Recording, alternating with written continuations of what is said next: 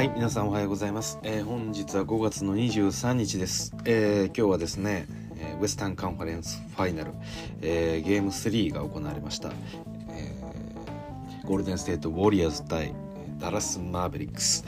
え今日ね、あの先ほど試合が終わってすぐなんで、あのまだ試合見てない方はここまでにしておいていただきたいんですが、えー今日試合です見てですね、結果から申しますと、えーウォリアス勝利いたしました。ということで、えーこのシリーズはこれで3対0ということで王手をかけた形になりました、えー次戦はですね、えーウォリアーズ、次戦もダラスホームですね、えーダラスホームで行うんですけれども、まあ、そこで負けてしまえば、えースイープということで、えーゴールデンステートウォリアーズが、えー今年の NBA ファイナルに出場することが決まるといった状況です。はい、で試合ですねそこまで全部細かく見れたわけではないんですけれどもまああのーなんでしょう細かい中身数字を追ったりするというよりかは、えーまあ、私のこの、まあ、リアクションその戦術的な意味とかそういうもともとないですけどそういう意味のリアクションというよりかは、まあ、私の悲しい気持ちのリアクションということですね。はい、そうですねあの改めてこの、えー配信について、えーまあ、方向性みたいなところをお話ししておくと、まあ、特に決まりはないんですけれども、まあ、私がですねそこまで NBA にはこう詳しくない中で、えー本当に見始めたのも最近っていう中で、まあ、非常に面白いということで、えーまあ、バスケットもね、未経験で、NBA が楽しくて仕方ないということで、まあ、こんな配信を始めてるというところになります。なので、えーまあそうですねいろんな細かな戦術だったりですとか、えーまあ、一つ一つこうプレーを分析していくみたいなところっていうのはできないので、まあ、あくまでその初心者の目線で、えー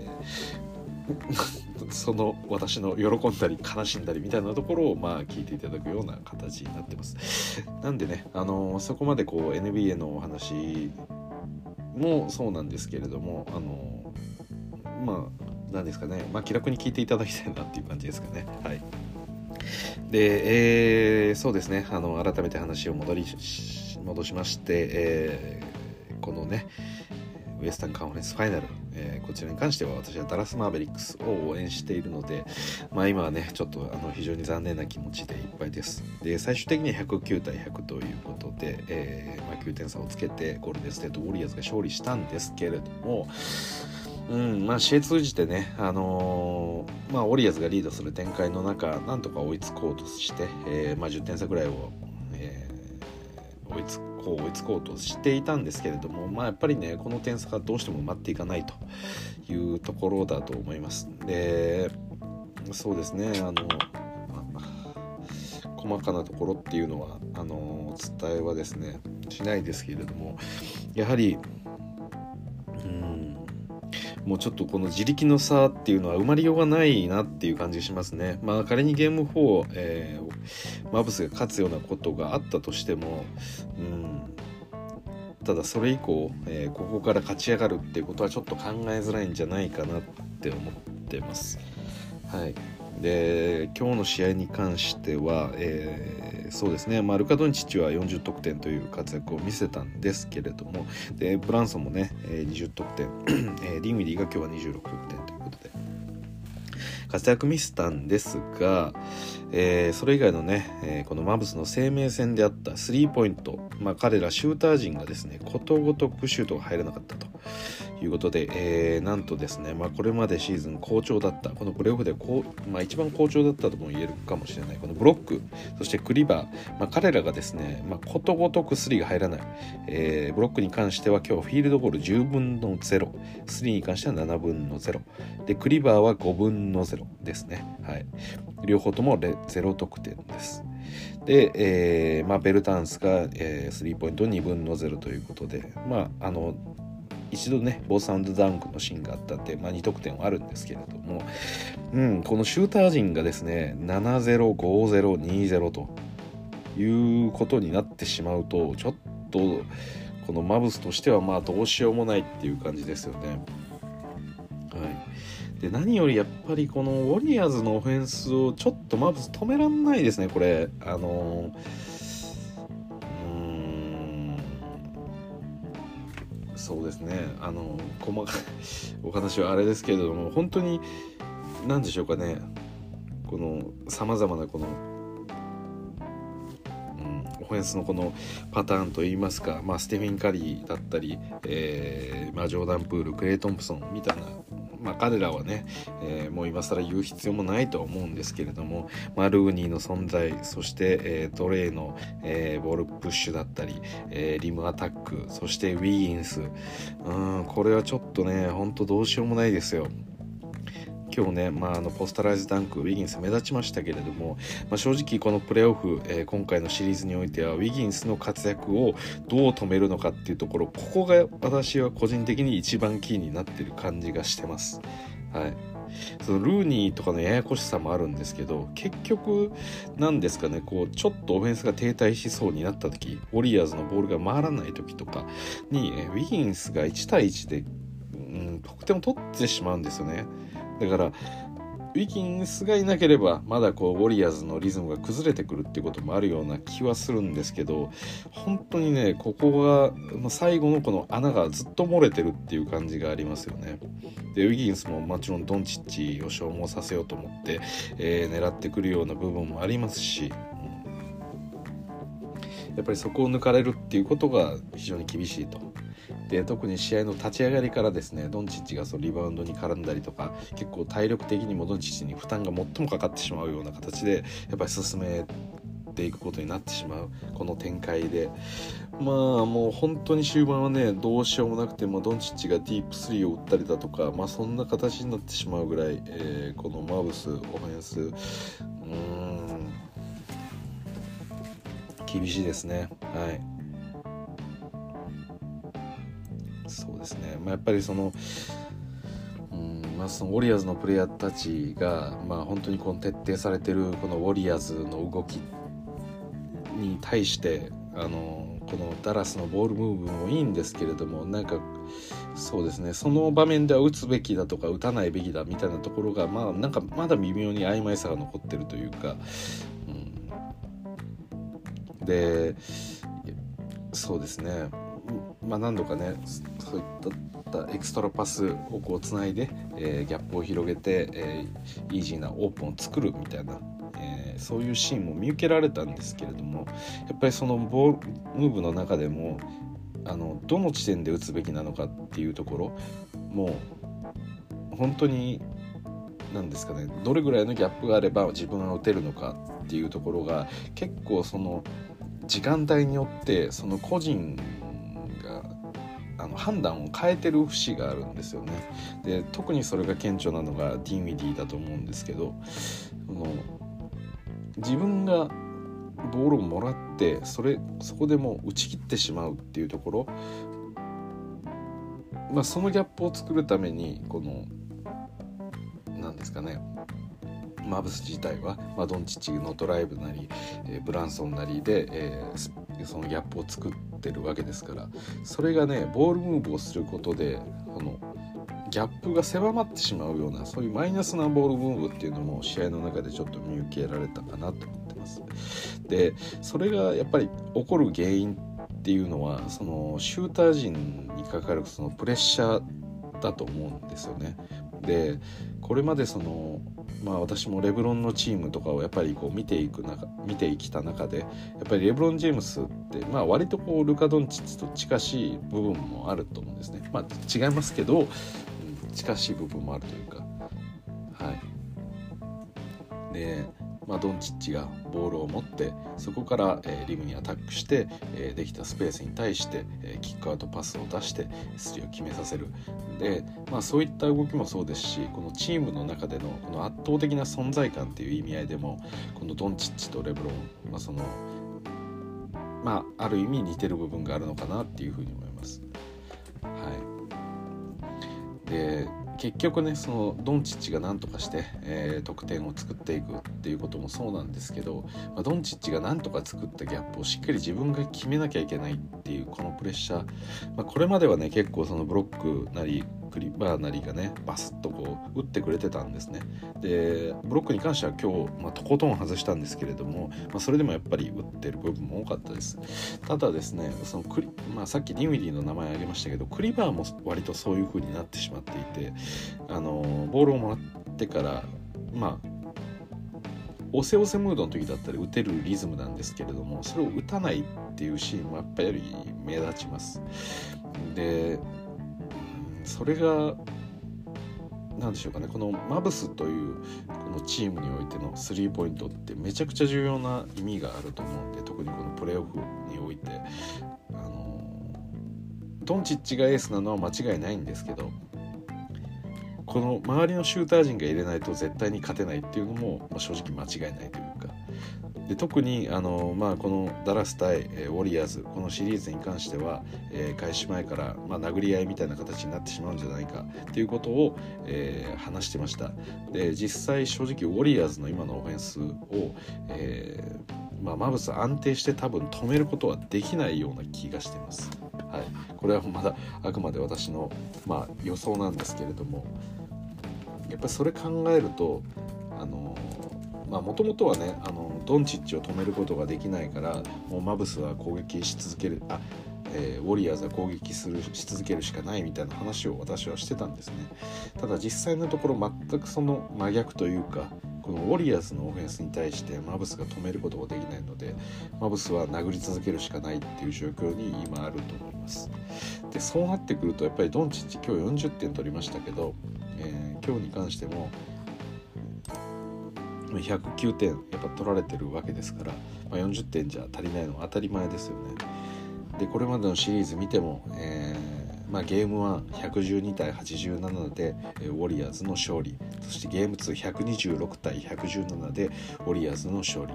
そしてこのゲーム3109対100でウォリアーズの勝利ということで、えー、このシリーズにおいても、まあ、全試合100点超えの、えー、得点を叩き出されているっていう状況があります。で今日ねそのオット・ポーターの怪我があったりとかで、あのー、まあ、多少ねこうズレというか、えーまあ、オフェンスなんでしょうこのマブスのディフェンスウォリアーズのディフェンスっていう観点ではあの少しはこうなんでしょう攻めやすくなった部分っていうのはマブス側にあると思うんですね。なんですけれどもこれで100点止まりの試合展開だと、まあ、おそらくゲーム4も、まあ、負けてしまうだろうな。はい、なんで、まあ、改めて、あのー、まあ、今日ドンチッチ40点取りましたけどもう3が入ってこないんで自分で行くしかないっていう状況が続いていて、まあ、本当に無理やりご利用しでなんとか取っていったこの40点でした。ただ本来やっぱりこの3が入ってこなきゃいけない。で今のところまだねあのー、なんでしょう。このそうですね。ラトビアンレーザーこと、えー、ベルタンスに関してはあの、まあ、そこまで気にせずなんか打ったりもしてるのかなっていう感じはするんですけど、うんまあ、正直ねあのどうなんでしょうこのベルタンスが大当たりする日っていうのがこのゲーム4に来るのか、まあ、そんな日が来るのかっていうことはちょっと正直分かんないんでやっぱりあのメインのシューターである、えー、ブロックそしてクリバーうん、こういったプレイヤーが、えー、3をしっかりと決めていくっていうことが、うん、もうマストなんですよね。でこれが1本2本入ればいいっていう話ではないんでこのやっぱウォリアーズ相手には、うん、そう考えるとそのプレッシャーがより高まってるっていうことは分かるんですけれども、うん、ただね今このそうですね。今のこのシリーズにおいてなんか他の打開できるような3頼りではなくてどこかで打開できるような策があるのであればあの手堅いところをゲーム4にかけてもいいとは思うんですけど、まあ、ドンチッチにしろブランソンにせよこの1対1やれるところはもう限界までやりきってるころがあってで今日に関しても正直まだディンウィディが当たってる方なんでいい方っちゃいい方だと思うんですよねこれでも。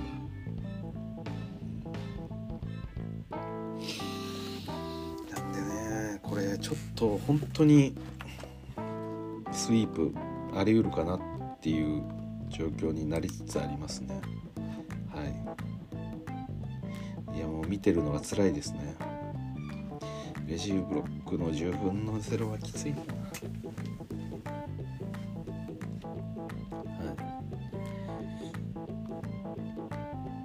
い。まあそのそうですね。今日はベルタンスの12分の出場があってまあこのマブスとしてはオフェンスをどう伸ばすかっていうところをやっぱり一番考えなきゃいけない。状況に来てると思うんですよね。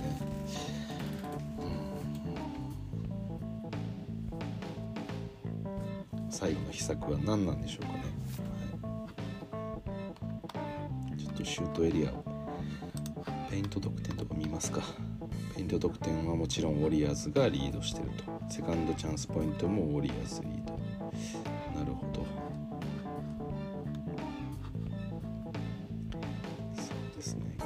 ですね、これは。ちょっとシュートエリアを見てるんですけれども、えーまあ、ダラスはですねもう徹底的に外か中かということをやっていて、えーそうですねスリーポイントライン内そして、えーペイントの外っていうとダラスは今日シュートが2本しかありませんっていうぐらい徹底的にリムを攻めるかもしくは、えー外から打つかっていう感じになってます。で3の死闘に関してもおそらくえーっと今日もマーバスの方が多いんじゃないかなって思いますけどウォリアーズが32本ダラスが45本ということでまあ本当にねあのーまあ一般的にこうウォリアーズってカリー・クレイがいる分スリーポイントが非常にあの強いチームというか、まあ、歴史を変えたチームみたいな見方ですけれどもまあスリーが強いスリーを止められていないっていうわけでもないので今このウォリアーズを止められないのは、うん、やっぱりこのペイン3を持ちながらのこのカッティングからのペイントの得点これをどう抑えるかっていう話なんですけどここに関してはちょっと抑えきれない感が否めないです。ってなってくるともう殴り勝っていくしかないと思うんですけどでだからこそマーブスは今日、えー45本のスリー打ってますけどそうですよウォリアーズより13本のスリーが多いんですよ。はい、13本も多いんですけれども確率が28%バーじゃ勝てないと。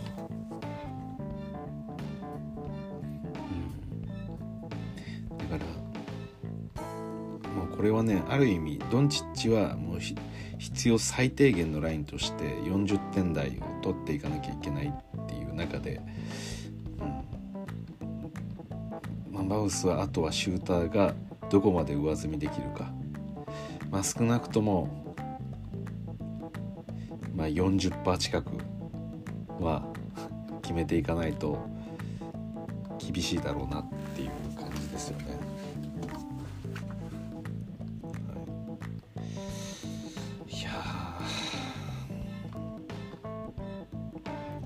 そうですね。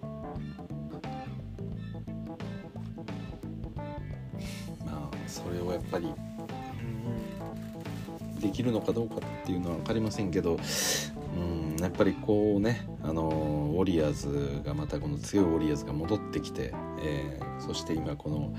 スイープ間近という状況に来ている。やっぱりこういう状況で見ると改めてこのウォリアーズというチームはあの油断ならないチームというかあの何としてでも倒さなきゃいけない相手なんだなっていうことが、まあ、改めてこう思う次第です。はい、いやなんだかんだねこの新しい若手の台頭だとかっていうこともこのプレーオフの中で、えー始まった段階からやっぱ言ってましたけど結局ねまあ、こうやつらがいるというか ウォリアーズという高い壁が、えー NBA にはありますんで、まあ、それをどう打ち破れるかっていうのが一つの、えーまあ、テーマでもあるということですね。まあ、これまでその高い壁といえばこのウォリアーズだったりレブロンがいるチームだったりっていうことだったんですけど、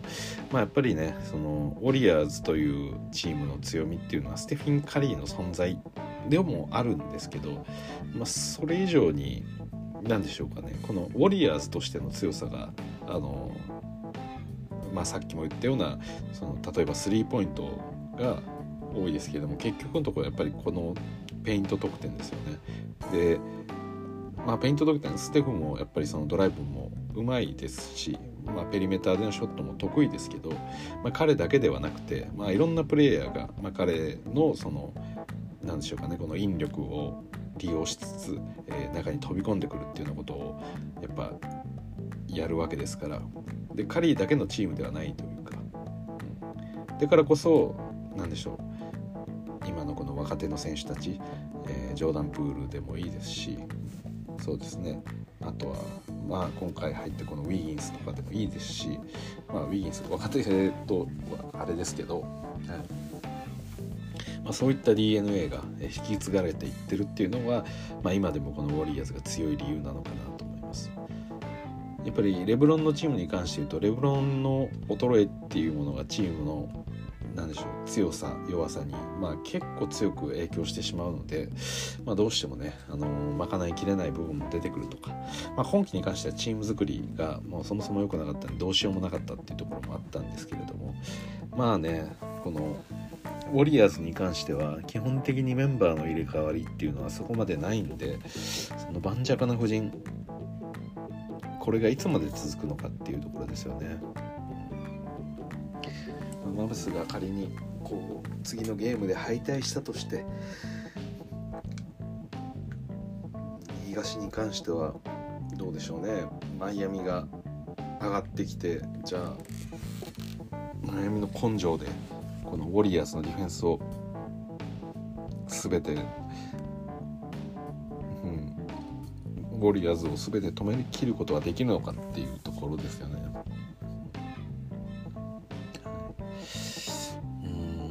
どうなるかっていうのはうんあれですけどやっぱりそうですねマブススイープはきついなせめてね一生いや一生とは言わずここからまくり返すぐらいの活躍をしてほしいんですけれどもいやそんな穴があるようなチームには見えないんですよねウォリアーズ。ということであのー、まあ今日はねとりあえず試合を見てこの結果を見てっていうリアクションなんですけれどもまあ私としてはこう悲しい気持ちになっております。でそうですねやっぱりこのウォリアーズというチームは うん、強い強いほどやっぱり憎たらしく感じるんですよね。でそれこそまあマブス結果的にサンズに勝ちましたけれども、うん、サンズっていうチームもその何でしょうかね。この主力クリス・ポールの怪我だったりとかがなければまあ本当に強いチームなんで、う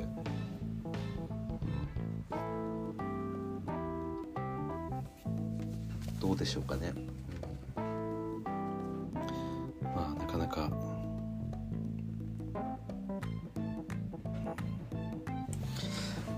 そうですね。やっぱりそういった強いチームっていうのは憎たらしくあるというか。これどうやって突破すりゃいいんだっていうチーム本当に憎たらしく感じますね、まあ、サンズもまさにそうでしたけれども、まあ、今季のサンズは完全無欠だと私は思っていたんでだからこそこの憎たらしかったですね。まあその今のオリアーズがまさにそんな感じなんで、はい。こんなことまあそうですね、はい。まあ、なんとかドンチッチだけじゃもうダメなんです。シューターの皆さんちょっと助けてくださいということで、えー、今日はですねあの短い配信にはなりますが、えー、このウエスタンカンファレンスファイナル、えー、マブス対ウォリアスの試合でした。はあ残念です。またちょっと最近こういう適当なリアクション配信がちょっと増えてるのでどっかで時間を作ってゆっくりとダラダラとなんかいろいろ見ながらお話ししたいなと思います。はい、ということで、えー、今日ここまでお聴きいただきどうもありがとうございました。それじゃあまた。